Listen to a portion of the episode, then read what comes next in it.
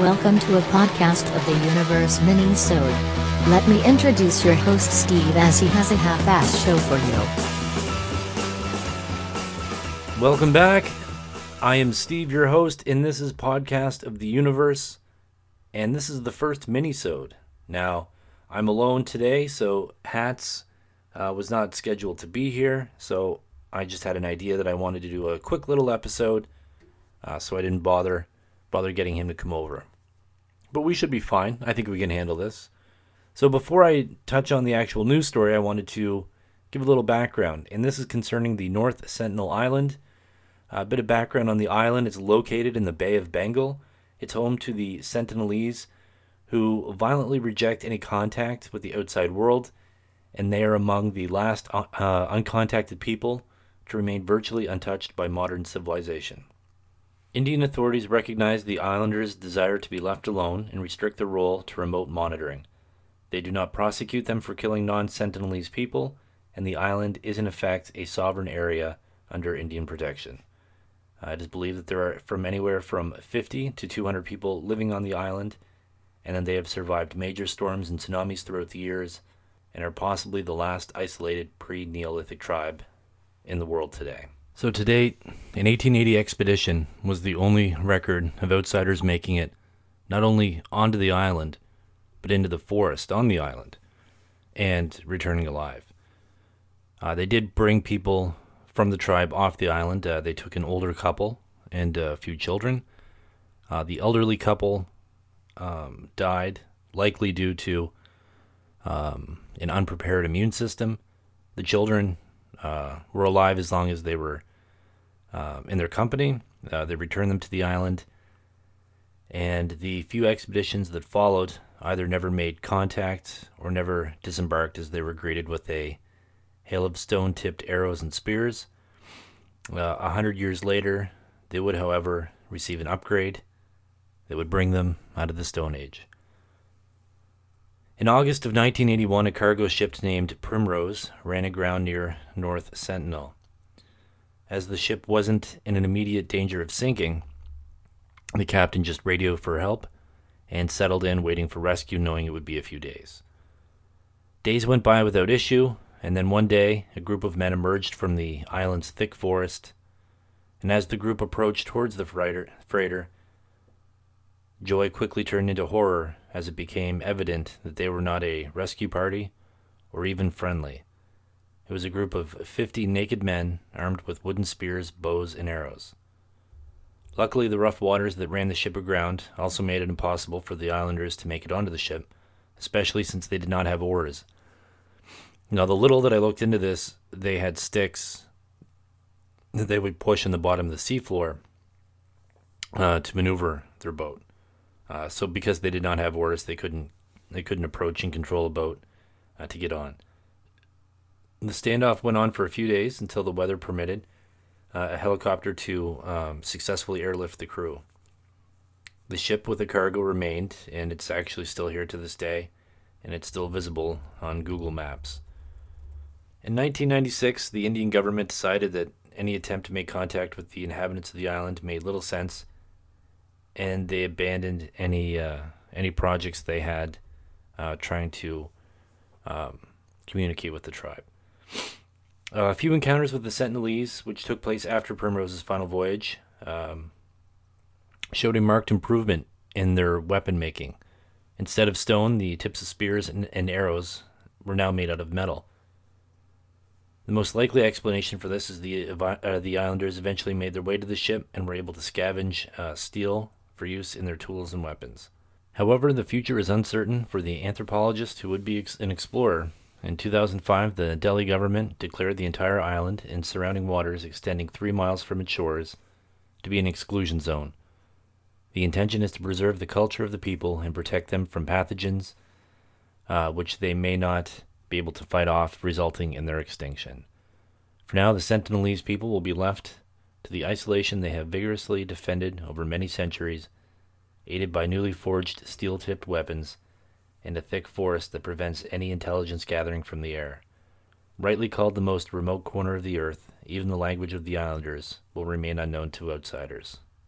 The North Sentinelese made headlines in 2006 when they had killed two men who were illegally fishing near their shore. The fishermen had anchored at night and went to sleep.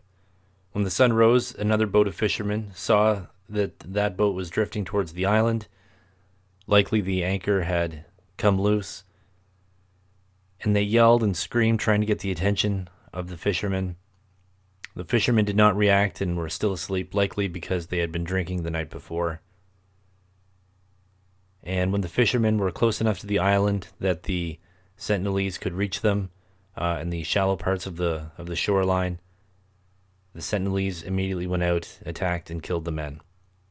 The Indian Coast Guard did make an attempt to retrieve the bodies by helicopter, but tribe members came out shooting arrows at the helicopter, and the spinning of the propellers did expose bodies in a shallow grave, which disproved stories by locals saying that the fishermen had been cannibalized.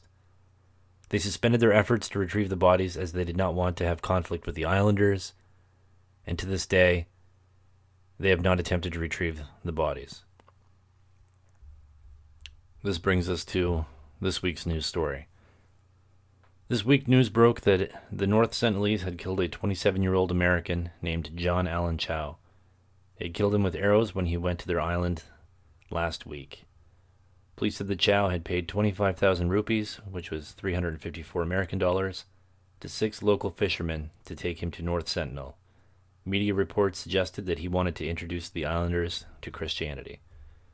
Chau had tried to contact the tribe members and managed to reach the island the day before he was killed. He tried to offer gifts of fish and had a football, he wrote in his diary. this is taken from his diary. I heard the whoops and shouts from the hunt. I made sure to stay out of arrow range, but unfortunately that meant I was also out of good hearing range. So I got a little closer as they yelled at me. I tried to parrot the words back at them. They burst out laughing most of the time, so they were probably saying bad words or insulting me. I hollered, My name is John. I love you, and Jesus loves you. I regret I began to panic slightly as I saw them string arrows in their bows. I picked up the fish and threw it towards them. They kept coming. I paddled like I had never sorry, I had paddled like I had never have in my life back to the boat. I felt some fear, but mainly was disappointed. They didn't accept me right away. He wrote a kid, probably about 10, fired an arrow that struck his Bible. He wrote that night, Well, I've been shot by the Sentinelese. Before another attempt, he wrote another letter to his parents. You guys might think I'm crazy in all this, but I think it's worth it to declare Jesus to these people. Please do not be angry at them or God if I get killed. Rather, please live your lives in obedience to whatever He has called you to, and I'll see you when you pass through the veil. This is not a pointless thing. The eternal lives of this tribe is at hand, and I can't wait to see them around the throne of God, worshiping in their own language, as Revelations 7 9 through 10 states. He signed off the letter saying, Soli Deo Gloria, which translates to glory to God alone. He also wrote a letter to God. If you if you want me to get actually shot or even killed with an arrow, then so be it. I could think I think I could be more useful alive though. I don't want to die. Would it be wiser to leave and let someone else continue? No, I don't think so. I still could make it back to the U.S. somehow, as it almost seems like certain death to stay here. He gave the diary and letter to the fisherman and headed back to the island in a kayak. The next morning, the fishermen saw a body being buried at the shore, which, from the silhouette of the body, clothing, and circumstances, appeared to be the body of John Allen Chau. Seven people, including the five fishermen, have been arrested for helping Chau reach the island. Indian authorities are making plans to attempt to retrieve the body and his family has posted this on Instagram.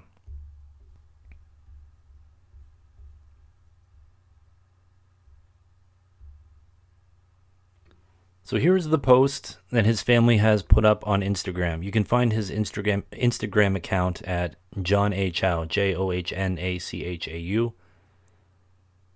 So here is the family statement. We recently learned from an unconfirmed report that John Allen Chau was reported killed in India while reaching out to members of the Sentinelese tribe in the Andaman Islands.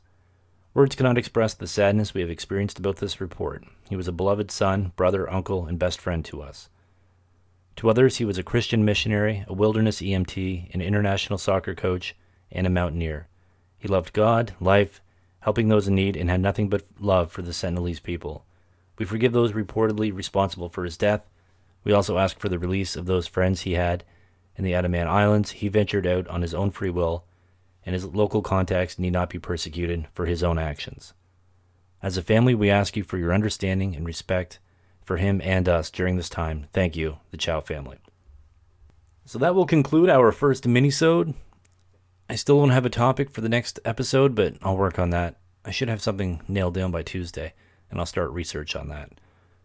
I'd like to keep it fresh and not have like a two weeks in a row with, you know, say a cryptid or two weeks in a row of murder um, I mean, we'll definitely have more murder episodes, more cryptid episodes.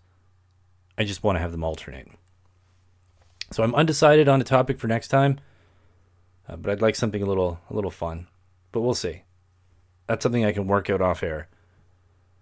So this wasn't a fun story, but I like the uh, the idea of doing a quick little episode under 15 minutes.